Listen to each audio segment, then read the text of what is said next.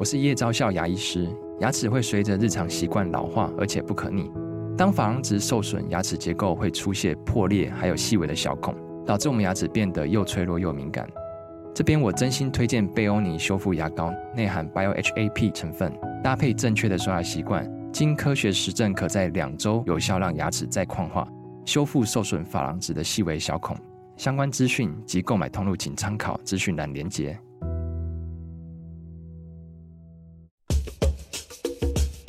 你要泡什么？要泡茶、泡咖啡，可不要泡沫经济；要泡泡糖、泡泡澡，可不要梦想成泡影；要泡菜、泡饭、泡妞、泡书本，就不要政治人物跟咱们穷泡蘑菇。不管泡什么，张大春和你一起泡新闻。台北 FM 九八点一 News 九八九八新闻台，今天张大春泡新闻进行的单元娱乐轰趴，嗯、访问的是我的一位老朋友。呃，是谁？卖个关子。嗯、呃，我们先说，不敢相信，这是国片关于我和鬼变成家人的那件事，很长的一个片名啊，里边的一句经典金句，不敢相信。由陈伟豪导演执导，台湾影史票房排名第七的国片，关于我和鬼变成家人的那件事，今年在台湾创下三点六亿的票房。成为上半年最卖座的国片，电影创下多项的纪录，也将会代表台湾去角逐美国第九十六届奥斯卡金像奖最佳国际影片。编剧吴景荣更在今年的第二十五届台北电影节的电影奖获得了最佳编剧。另外，在刚刚公布的第六十届金马入围名单之中，电影一共入围了八项大奖，其中也包括了最佳导演、最佳剧情片、最佳电影原创歌曲等等。其中，导演陈伟豪和编剧吴景荣也入围了最佳改编剧本。景荣在我们的现场啊，呃，我们两个相相识大概有十一年，差不多。差不多我刚入行没多久，就跟着大春老师写过剧本。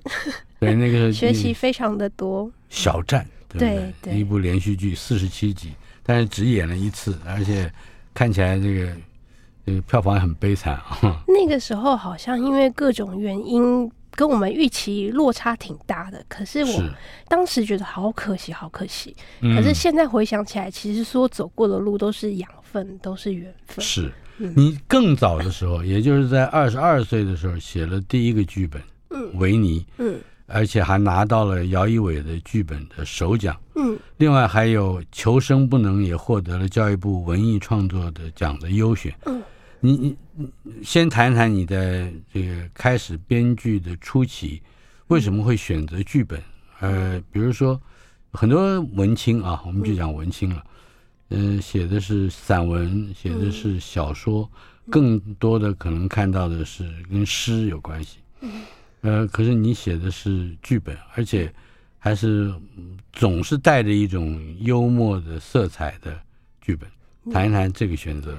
我觉得这个有种从我原生家庭讲起吧，因为我们家其实家庭背景比较复杂一点，然后家里真的就是有各种八点档，比如说 爸爸可能就是外遇啊，然后我们家是单亲啊，然后。比如说我打电话给我爸，会是小三接起来的电话，然后我就跟他说我打错了什么之类的。那我从小的时候，其实脑子里就有种种对话，想说我下一次再见到他，我一定要赏他两巴掌，嗯、我一定要跟他说怎么怎么怎么，但我都没有说出口。然后那时候因为年纪还很小，所以就会一直不断幻想还有没有什么别的可能。然后我觉得那个每天不管是在编造剧情，编造我有一个幸福的家庭，编造。下一次我还有机会，我可以做什么？我可以怎么做？那个脑海里的对话，其实真的是没有什么停过这样子。而且那个是非常具有现实感的，现实感。你准备在现实里面 是吧？你准备去实行的、实践的。对对，那包括可能面对喜欢的男生也是，你总想着我要拿情书给他的时候，他如果说什么，我要怎么办？就是我觉得小时候真的就是比较活在自己的世界里，然后真的是。那个对话是停不下来，然后觉得说天哪，我根本没有在跟任何人谈恋爱，我在跟我自己谈恋爱。嗯、对，那那个东西到了我后来念大学的时候，其实我是念外文系，是。然后那时候其实有上一些戏剧课，其实真的就是文青莎士比亚啦、王尔德的经典作品。你是台大外文系？对对对。嗯、然后那时候老师其实非常好，他很希望我们是可以有实践的这样，所以他就希望说，那课堂结束后大家演一个这学期上过的剧本，或者自己写一个。嗯、那那个时候我其实就是找不到人跟我一起演一个剧本，所以我那时候剩下的选择就是上台演一个独角戏，莎士比亚哦，或者是自己写一个剧本。嗯、那那时候我就选择自己写一个剧本，因为我觉得自己一个人上台真的太恐怖了。那写完剧本以后，其实外文系一百多个人，老师都不会记得任何人的。嗯，对。但那时候他就把我叫去前面说：“瑾蓉，你写的很好。”我景荣同学来前面一下，我还记得他开口叫我名字的那一个瞬间。嗯，他就说：“你写的很好，然后觉得我对白写的很有趣，然后希望我可以往这方面发展，然后去投稿这样。”那我就开始有这个契机，想说：“哎，如果写剧本作为一个自我表达的形式，是不是一个嗯有趣我想做的事？”这样。嗯，到二零一二年我们开始合作连续剧的时候，你已经入行好好几年了。嗯，两年吧。呃，但是对我而言，我的印象是你是一个非常成熟的，能够调度场面，而且能够转换场景，而且还有几乎每一个这个 episode 啊，每一集，你都会给他找到一个 highlight 的，就是亮点，亮点。就是我相信你在一开始写剧本的时候，一定也有不不一定名师指点，但一定有过相当独特的体悟。可不可以谈一谈？嗯，那个时候我从台大毕业就去念北医大剧本创作所，然后我非常非常幸运，因为那时候北医大剧本创作所是金世杰老师教编剧，哦、然后金老师你知道他就是泰斗，然后我们上课其实教的都是课堂作业。那他就是会拿着我的剧本说：“景荣啊，我昨天在家来回踱步，看着你写的这个，我就想我要演谁好啊。”然后那个时候你就会发现说：“天哪，就是原来你写的每一句话都会有人拿着在家里来回踱步，想着他要怎么诠释。然后这个东西你就会知道说，你不是写给自己开心而已，会有十几个演员，然后一两百个工作人员拿着你写的剧本，把它当一回事。”然后花了很多钱把它拍摄出来，所以就必须要让这件事情是值得，嗯，被大家这么努力的，呃，看到的。对，是你这是过来人，但是在过来的过程之中，你应该比很多过来人比较不那么艰苦，是不是？嗯，这个痛苦是主观的，嗯，现在看起来都觉得很好笑，包括以前遇到的种种荒谬的事情。嗯，比方说，比方说。就是没有拿到钱，然后说不交了。啊，这这个这个，我觉得 这个环境上面，环境很艰难啊。我那时候跟我们另一个编剧，我们就在 ATM 前面，就终于领了两千块出来，一人分一千，然后撑到 不知道什么地方，然后也会遇到很多呃，我觉得做事情心境没有那么单纯的人。对，因为我觉得影视产业就是名跟利嘛。对，所以很多人就是拿着。你在一次接受采访的。这个中间答复采访者的一句话就是说，什么都好，但是先给钱，先要看到钱，可见受的这个欺负不少，对不对？嗯，应该是说，比如说今天这个投资方他会想要说，拿你的剧本，我要去兜到很好的演员，兜到资金，我才来拍。嗯，但他如果没有兜到，他付你钱，那他就是先赔了。是，所以你说你随时要面对那个渴望全身而退的资方。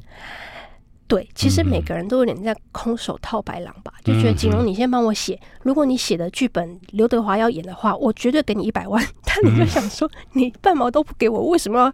给你一个本，让你去找刘德华来演，是对。那今天就跟我们就是创业一样啊，你要开一家工厂，你就是得先投入原料、原物料，然后那些建材嘛。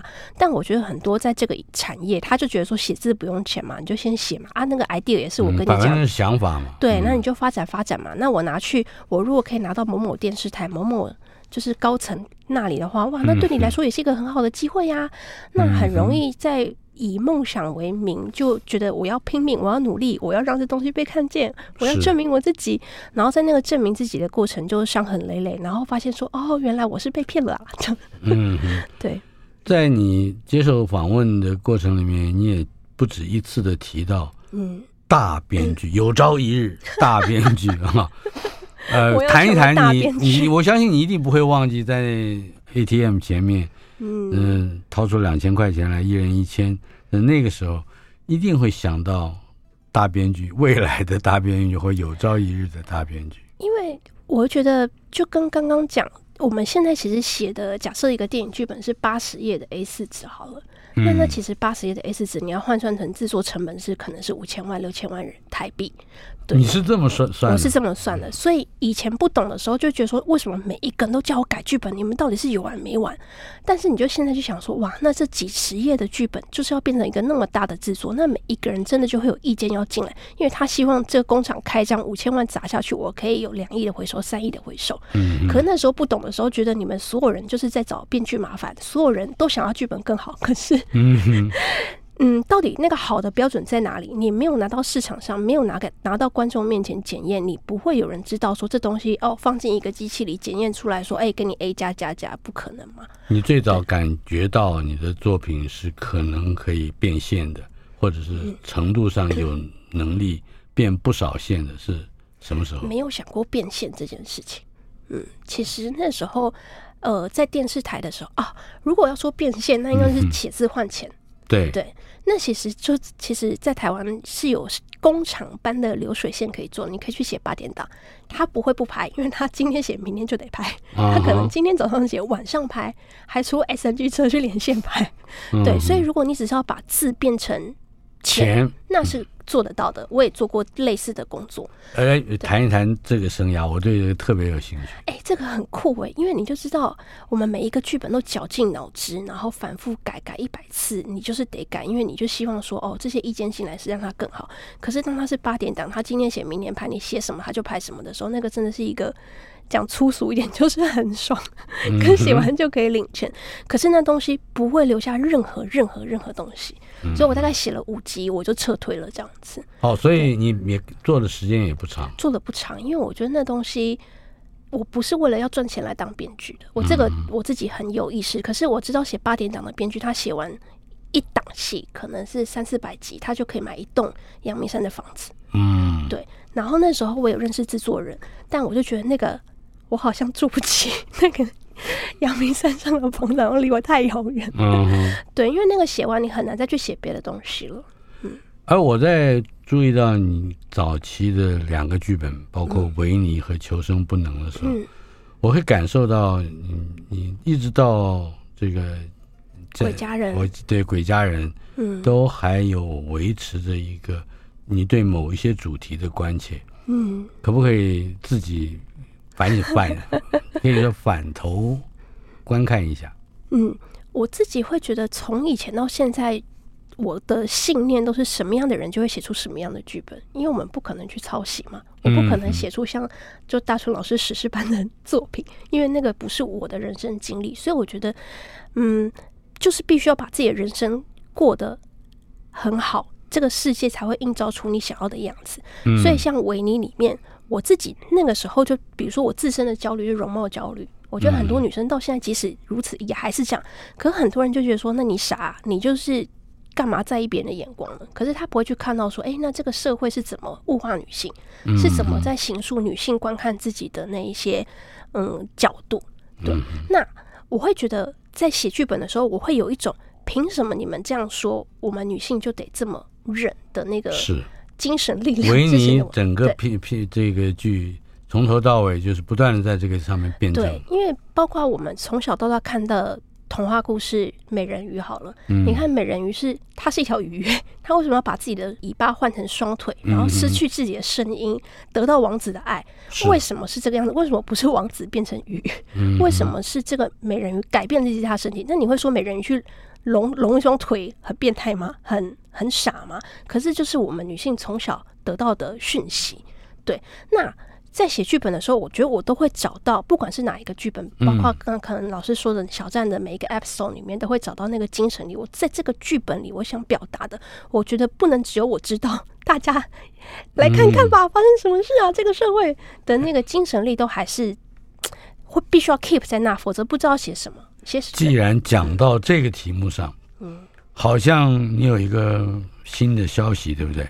嗯，关于你的最早的剧本《猪队友》哦，《单身猪队友 》是五年前开始写的。嗯，对。然后呃，就比如说维尼是讲二十出头岁女性的焦虑，然后《单身猪队友》是写大概我三十三岁时的婚育焦虑。是对，因为那个时候刚好人生经历一个很大的波澜，然后发现自己哇，回到单身市场，然后怎么放眼望去都是一些嗯，可能厌女啦，或者是就是怎么面对婚育焦虑这件事情。因为那个时候其实所有人都已经觉得单身又不会怎么样，然后不生小孩又不会怎么样，已经没有人会拿这些枷锁加在你身上了。可是怎么夜深人静的时候，自己却一样的焦虑跟恐慌，那其实从也是从自身的角度出发写的一个喜剧剧本。嗯哼，嗯，他现在是两个剧了，而且正好有演出啊。嗯，呃，单身猪队友第一跟单身猪队友之二，呃，分别是十月二十七号星期五到十月二十九号星期天，以及十一月三号星期五到十一月五号星期天。一共有两次的，那应该是几场呢？呃，一共八场，但是第一周是演一，第二周是演二。是，对。演出地点是台北表演艺术中心的球剧场。嗯，呃，也就是那个筷子、嗯、贡丸，贡丸是吧？对，嗯。售票网站 OpenTix，呃，演出全长单身租队友一大概是约一百分钟，单身租队友二大概还长了五分钟。嗯。这两个剧既然要说呃，对，就是就是马上就来了嘛，下个礼拜再下礼拜，来我们说一说，嗯，呃，这两个故事，嗯，那个时候我们的导演景祥找我的时候就说想要做三个鲁蛇的故事这样子，那想要做台版六人行，那个时候就觉得说那已经有六人行了，什么叫台版六人行？那就是跟我们那时候已经有深夜食堂了，为什么要做小站？是那在台湾，在这个时代，在这个二零一九年，当时是二零一九年，我到底想要表达什么东西？嗯，那我觉得这是一个大灾问。我们当代青年。在一个貌似一切的选择都很简单，你可以不婚，你可以不生，不会有人再拿这些传统的价值框压着你。嗯、你可以出柜，你可以做自己，你可以创业，你可以斜杠，你不用朝九晚五上班。但你到底要为你自己做出什么选择？嗯、怎么每一个选择背后都这么的，嗯，看似简单，但其实因为太自由了，所以你就必须要负起所有的责任。那个恐惧，其实我觉得常常很多年轻人应该夜深人静都会有。自我质疑过，那我其实就是把对我自己的所有的自我质疑放到这剧本里，包括剧剧本里面的女主角叫凯莉，她其实是一个大龄剩女，然后嗯被劈腿以后，发现说我要去冻卵，但居然必须要结婚的状态下才可以解冻我的卵子。那这件事情对她来说很荒谬，因为她觉得说，哎，为什么未成年少女可以生小孩，然后就是去酒店。乱性也可以生小孩，嗯、但我想要好好的冻卵，然后去精子银行买一个精子回来给我自己生小孩是不行的。嗯，对。那你说一切看似开放了，但我们到底开放到哪里去？那比如说我们的另一个男主角叫志强，也是呃是一个警察。是。那他是一个深贵的警察，因为警察是一个非常阳刚的职业，嗯，所以他在那里，他完全知道他的同事们是怎么看待统治的，所以他不会想在那个工作场合出。贵，嗯，对，所以他其实每天都是去临检 gay bar 啦，然后逮捕同志回警局。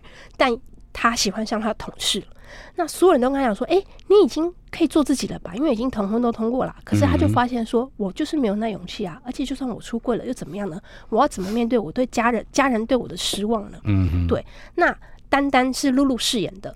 对，就是黄璐子英，是他演的是一个斜杠青年。那现在他觉得斜杠青年很夯啊，什么之类。可是就是因为太穷，才必须要斜杠。嗯、那那时候就想要做一个有趣的点，就是穷的极致真的不是领薪水，是创业。所以他就自己创业，然后穷到一个不行。那所有人都跟他说：“你就放弃梦想吧。”可是他就觉得梦想不就是因为艰难，所以才会是梦想吗？嗯、那到底什么适当的梦想才是梦想呢？就是我觉得那个时候把自己对。比如说编剧这个职业，然后把自己对人生的好多问题都丢在这个剧本里面。我顺便插个嘴，特别是你会跟呃这么就是在剧剧中让这么多人会有对于人生问题，特别就业问题有这么复杂的对话，多半也就是因为你从小就在那里自己跟自己是的开杠是吧？是的，而且我觉得那个聊聊不完呢、欸。包括现在可能走在路上都还想说啊，等一下要跟大春老师说什么这样。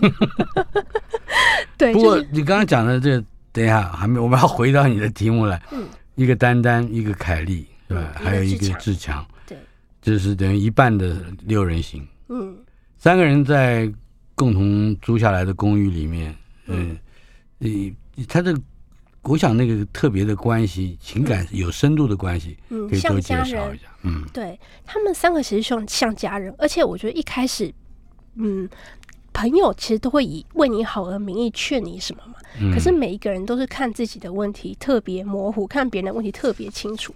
那这所有的问题，其实对他们来说也是。就我觉得你就跟那男那个渣男分手就好了，我觉得你就出柜就好了，我觉得你就多存点钱就好了，有什么好焦虑的什么的。但其实所有的问题都必须要回到自己的内心，我到底在恐惧什么？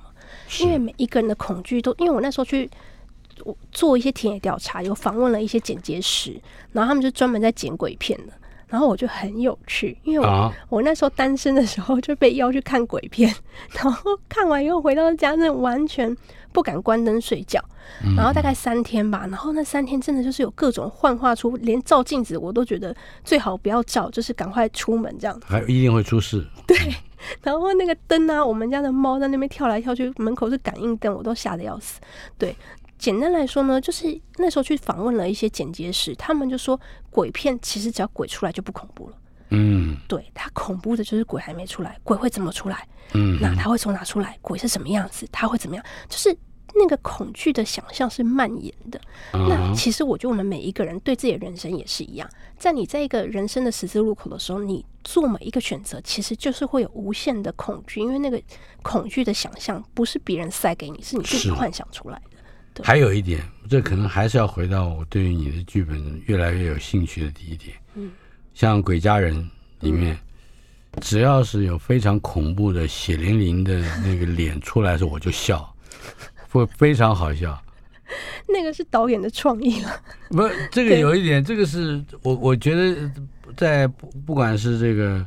嗯，维尼也好，或者是就是严肃的讨论某一些事情，已经要辩论起来了，哦、可是他会笑。对对对，因为我很怕太说教、太严肃，然后我自己都很难，就是难为情，我就是没有办法正经的说完一件事。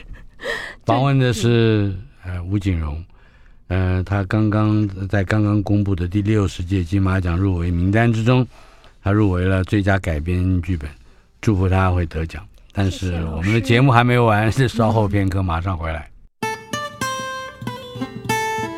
台北 FM 九八点一 News 九八九八新闻台，在十月二十七号星期五到十月二十九号星期天，以及在下个礼拜十一月三号星期五到十一月五号星期天，台北表演艺术中心球剧场会上演一出两出戏啊，一出是《单身租队友一》。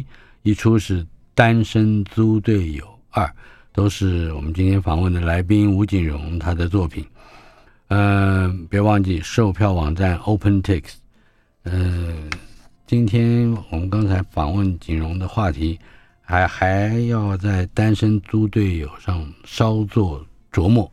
嗯，谢谢老师。我就再稍微说一下，因为我觉得可能观众对鬼家人是比较熟悉的嘛。嗯哼。对，那我可以稍微回应一下，说租队友这个事情是如何触发后来鬼家人的一个缘起这样子。嗯哼。因为其实刚刚有提到志强这角色是一个深贵的警察。是。对，那我们那时候其实访问了好多深贵的警察，就知道说哇，原来我们在一个貌似已经同婚都同过的环境里，嗯。可是他们在职场上其实受到的对待其实非常不友善的这样子。嗯，对，那所以那时候鬼家人在讨论说要谁捡到这个鬼红包的时候，我就想说不能够只是一个很衰的什么清洁队员，因为这是原著原本设定的这样子，我就觉得一定是一个恐同恐到爆的人，他去捡到这个。红包恐同加恐鬼，就是双层效应下，一定才会是喜剧的极致这样子。对，那那时候去访问警察的时候，其实就真的问到好多他们对同志的刻板印象，就包括鬼家人。我们的第一场戏出来，很多人都说编剧太刻板印象，贩卖同就是消费同志。可是其实我们访到的更多都讲得更惊悚。嗯，就那警察甚至就会直接说啊，死 gay 不就是只会打炮跟吸毒，还会干嘛？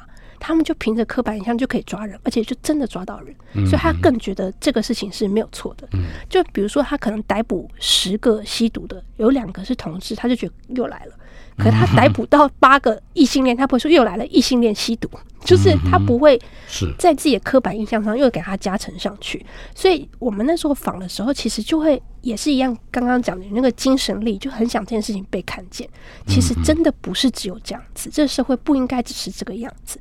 那包括从自强这角色。其实所有人都跟他说：“你可以做自己啊，你可以勇敢呐、啊。”可是他真的就只能去同志大游行的现场当维安人员，因为他有一个很在乎的妈妈，他不想让妈妈受伤。这也是我们那时候访问到同志警察的故事。是他的真实故事，就是他其实单亲家庭，然后他妈妈就是一直很怕他是同志，就是有种担忧啊，担忧，有种担忧，说是不是因为。妈妈婚姻不幸福，家里没有男生给你当榜样，所以你才会变成同志。嗯、他不想要让妈妈有这种罪恶感，所以他那时候是跟我们说，他要跟一个女生结婚。结婚嗯，女生。嗯、那我那时候听了就真的很难过，因为我觉得你是一个这么好的人，你妈妈一定很以你为荣，你怕她失望，可是你低估一个妈妈对你的爱了。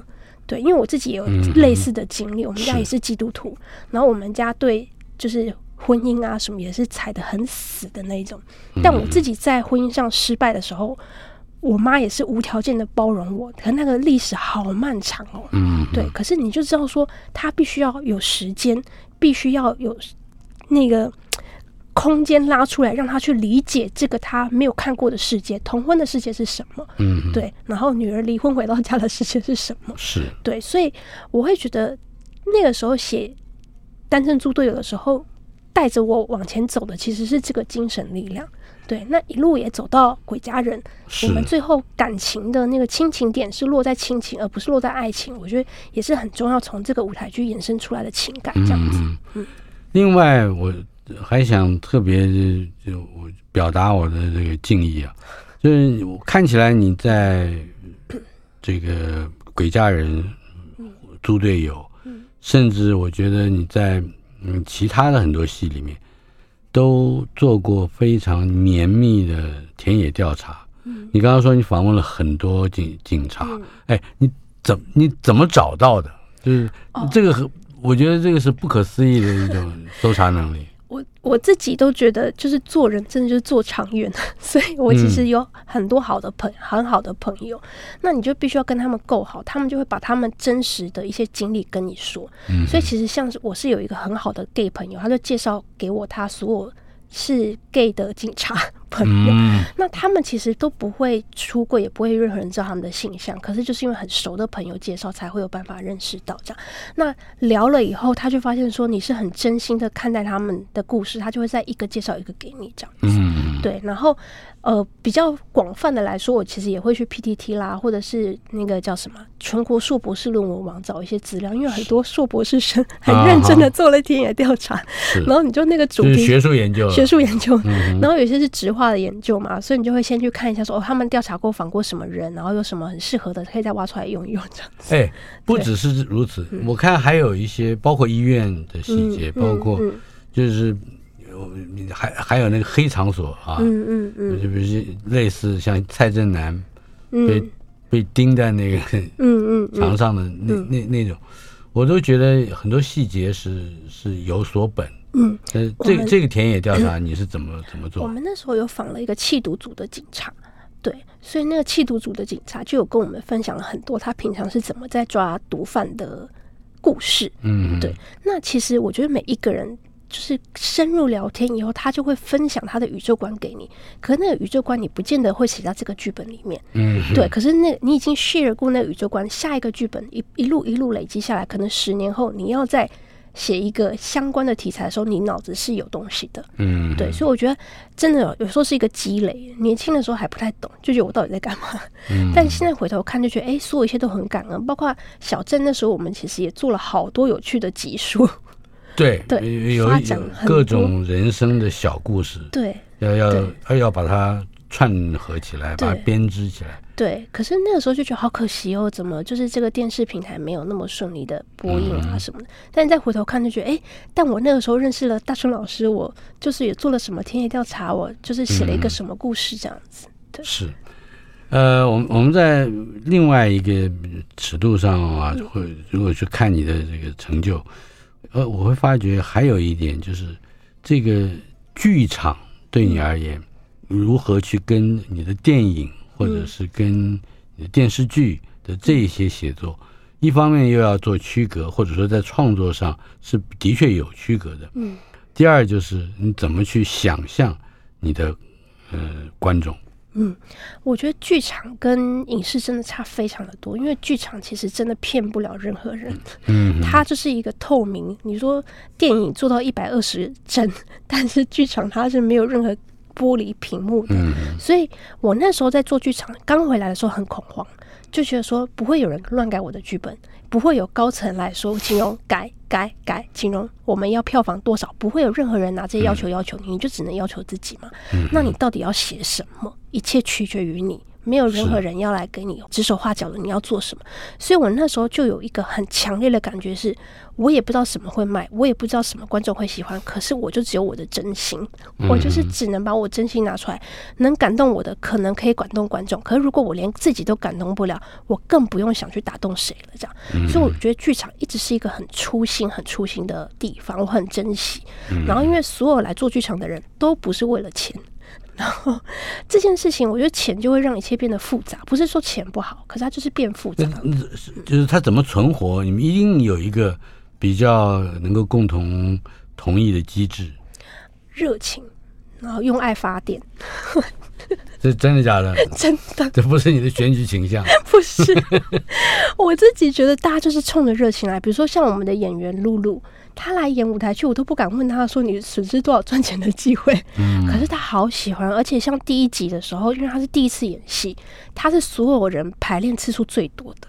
是，对，那你就知道说他在这里是快乐的，他在这里是感受到能量，感受到被爱，感受到安全。然后他在这里，他每一天都知道自己在做什么，那个感觉感受非常的好。然后我觉得我也是，然后因为就是因为这个关系，所以整个剧场的那个群居效应会感动观众。对，那到影视呢，它其实就是一个比较复杂的成品。那有些人真的奔着钱去，其实也赚不到钱。我觉得奔着钱去，但是你还是要把真心掏出来，像鬼家人，嗯，才有可能有赚钱的机会。这样子，对，就那个心都还是要很纯粹。一个编剧、嗯、要去寻求一个比较契合的导演来一起合作，嗯、是非常不容易的事情。嗯、因为他写出来的东西到底能不能拍，是资金上面不能拍。或者说是在规格上面不能拍，嗯、或者说是在创作的理念上好像也没办法拍。灵魂有没有互相呼应？对，你怎么去跟你的导演沟通？嗯、或者说，呃，这种沟通也发生相当困难，或者说艰这个有哎困苦的。我因为前阵子不是 Me Too 的事件嘛，嗯、然后我就盘算了一下，我跟家暴犯合作过，我跟。就是性侵犯合作过，我跟跑路的人合作过，你运气不错。就什么牛鬼蛇神我都合作过，嗯、然后每一次都伤痕累累。然后因为有些大牌导演会以某一种姿态跟你合作，他觉得我是给你机会，嗯、那你就想证明自己嘛。可是我就觉得，其实导演跟编剧应该是伙伴，因为你写的很好，他拍不出来，或者。就是这个东西真的是必须相辅相成的，不是谁高谁低这样子。那能够有这样共识的人，其实就已经不多了。对，所以我觉得那个伤痕累累路上，我现在学会到，其实他就跟谈恋爱一样，你喜不喜欢这个人，就是最大最大的前提。你如果不喜欢他，你要三年内每天看到他，看到他电话，你就觉得不想接，你就干 干脆在一开始的时候就就拒绝他。对，其实就是都是一个 commitment，我愿意跟你走这三年。是对，那我们可不可以一起走到哪里？可不可以有一个更好看的成果？我记得那时候生完小孩，陈华就说我们的小孩也诞生了，我心里就抖了一下，想说嗯，我们的小孩，那想说啊，好像是哎、欸，嗯，对，其实那个整个过程就是从无到有，到他被观众看见，那其实是很漫长但又很幸福的过程，展开了一个新的生命。对，真的。嗯、访问的是编剧吴景荣，娱乐轰趴。台北 FM 九八点一 News 九八九八新闻台，今天进行的单元娱乐轰趴，访问的是我的老朋友，我们认识十几年了，呃，吴景荣，他是编剧。我们都知道，关于我和鬼变成家人的那件事，就是他的事。呃，在编剧的呃过程之中，呃，我们刚刚提到了 “highlight” 这个字眼，也就是说，总会有一些亮点，是自己不能放弃的，而且很可能是跟故事无关，嗯，呃，甚至跟情节、人物的塑造、性格的这个揣摩、模拟也无关。那有一些很离题的东西。嗯，你谈谈你对这方面的见解以及实践。就比如说像猪队友，单身猪队友，你讲的是共居，嗯、讲的是都市青年的无以为继。是，可是我其实想真正想讲的是安全感。嗯哼，对，我真正最想说的其实是安全感，因为我觉得我曾经因为没有安全感，所以我拼命想要做很多事情，我想要赚大钱，我想要变成大牌编剧，我想要买房，我想要这个，我想要那个。可是追根究底，其实就是因为我没有安全感。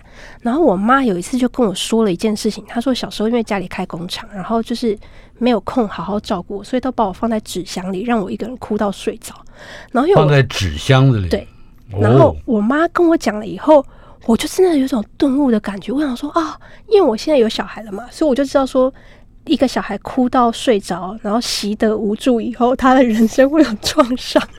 然后我就突然，你自己不记得了吗？我自己不记得，可是我知道说我是一个没有安全感的人，所以我妈跟我说，她小时候把我放在纸箱里以后，我就顿悟了。我每一次觉得我要赚大钱，我每次觉得这个机会我一定要好好把握，即使我很勉强我自己，我都想说啊，这就是因为当年我被放在纸箱里，所以我很没有安全感，谁给我什么我就赶快抓住什么，但那不是我真正想要的东西。嗯，那我觉得其实现在人也是这个样子，比如说我们单身猪队友一，那个时候志强只是想要谈恋爱，可是他谈了恋爱以后发现，我是不是应该要结婚啊？嗯，对。那但是同志对同志来说，那个婚姻到底代表的是什么？是因为我可以结了，我要结。那如果对方不想结，就代表他不爱你吗？嗯、那你到底为什么那么想结婚？我们所有想要有的那个东西，其实都是别人看得到的。比如说，我有房、有车、有小孩、有好的工作、嗯、有好的学，看得到的。嗯、可是别人会羡慕你哦。可是那些看不到的东西，别人不知道。比如说，你睡不睡得着？你有没有烦恼？你无病无痛、无烦无恼、无忧无虑。对这个关系没有焦虑，没有迟疑，没有犹豫。其实这个东西是别人看不到的，可是我觉得那是更真实的。嗯，所以比如说像猪队友讲离题，我其实想讲的是这个，可是它是包装在一个台版六人行里面。嗯，对。可是我觉得这个东西。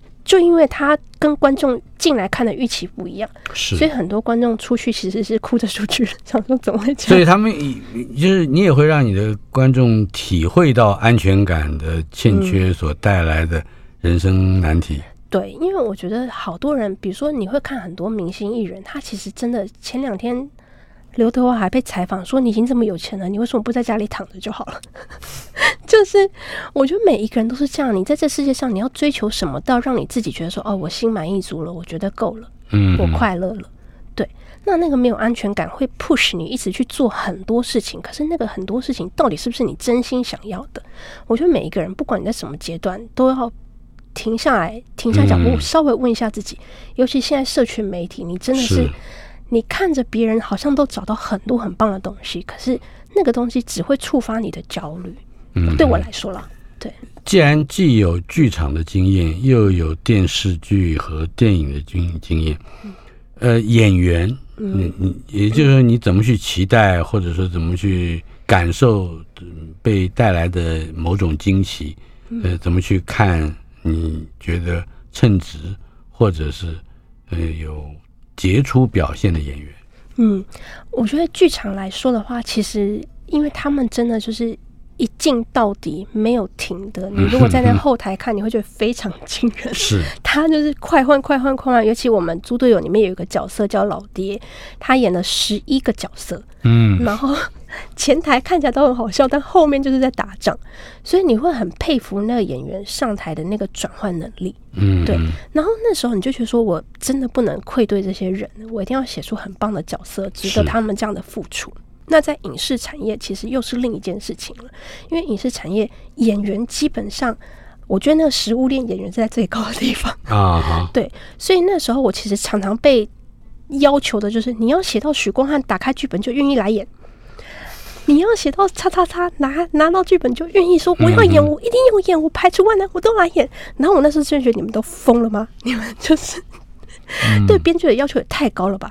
可是因为我后来有去做一个演员，就是在一个电影公司里当剧本审批，嗯，然后帮他们的也也是很大牌的演员当剧本的顾问，就是来找他的人的本子我都会看，所以我基本上可以看到中国最好的喜剧剧本，就张艺谋啦、文牧野啊他们写的本我都会收到，嗯，然后就会发现说天哪，这件事就是这么的残酷，因为。当他是一个这么好的演员，大家都想要来找他的时候，那个剧本你打开前十页不感兴趣，你就不会再看了。嗯，他改三次，你还是不会对他有兴趣，所以你就知道说为什么那时候伟豪导演他们就是要求说，你一定要光汉打开就想看，就想演。嗯，对。那你那时候就会觉得说，为什么这个地位如此之不平等？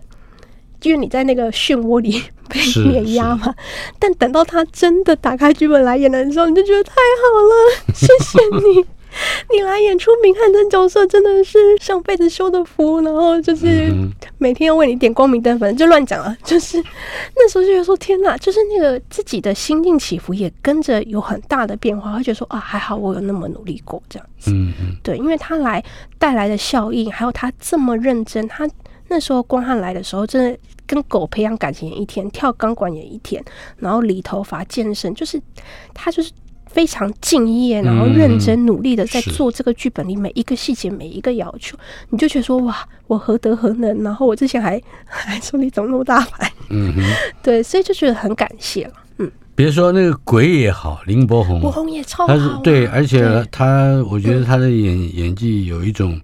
非常细微的深刻度，嗯，嗯，而且他做了好多角色功课，然后包括我们原本有些台词是他自己有小小微调，包括大家很喜欢的不敢相信那一句，对，因为原本不是那一句，原本我们想了好多句给他选，但 final 的就是口头禅是他自己找到。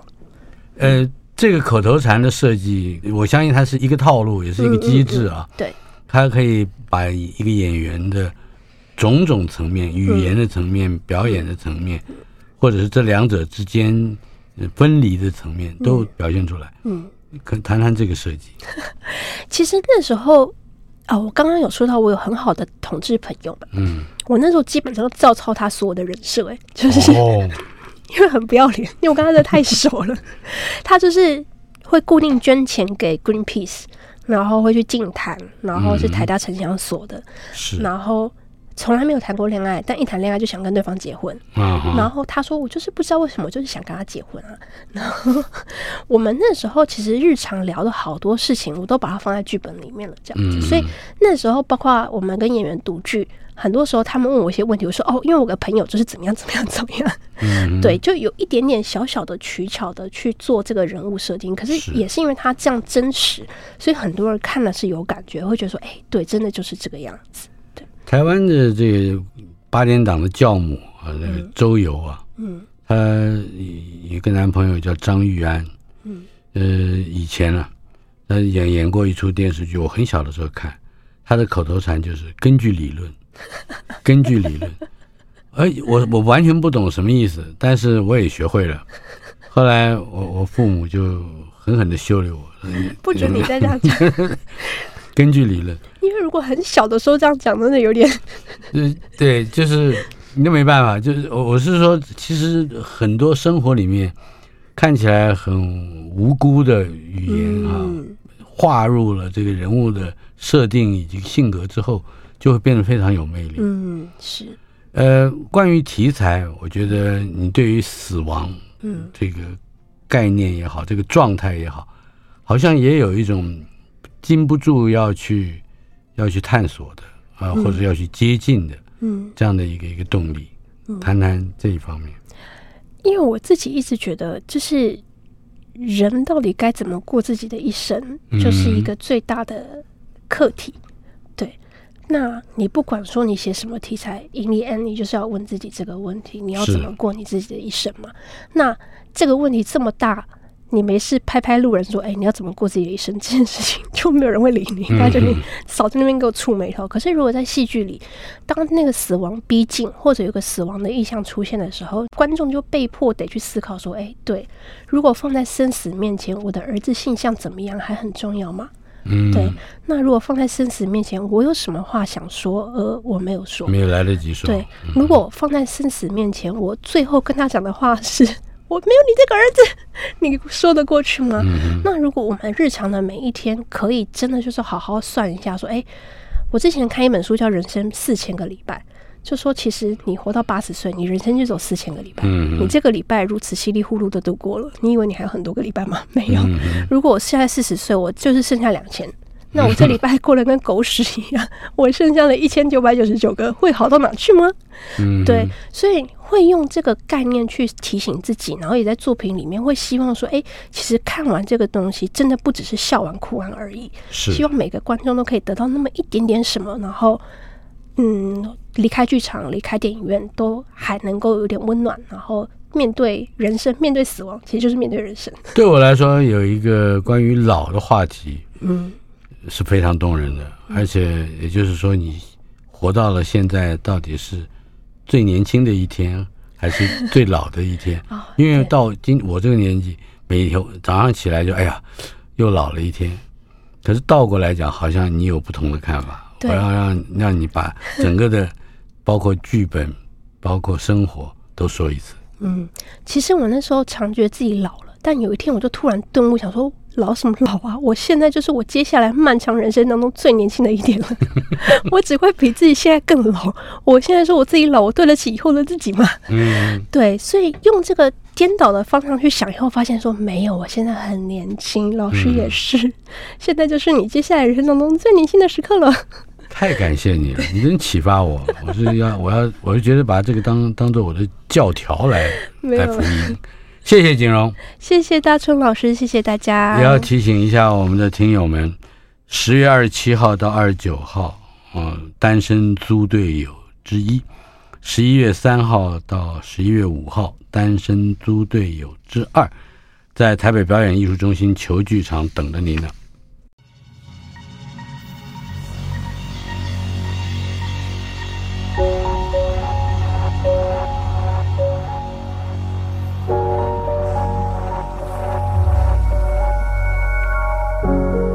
些事太固执，也许是在等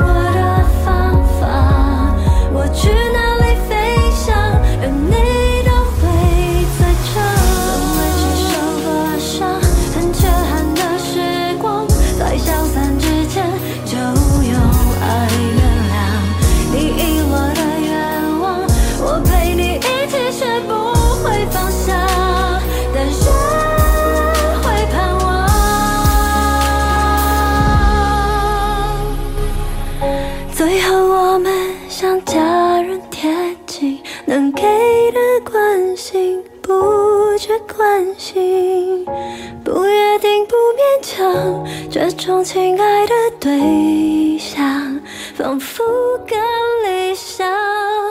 对的人可能成。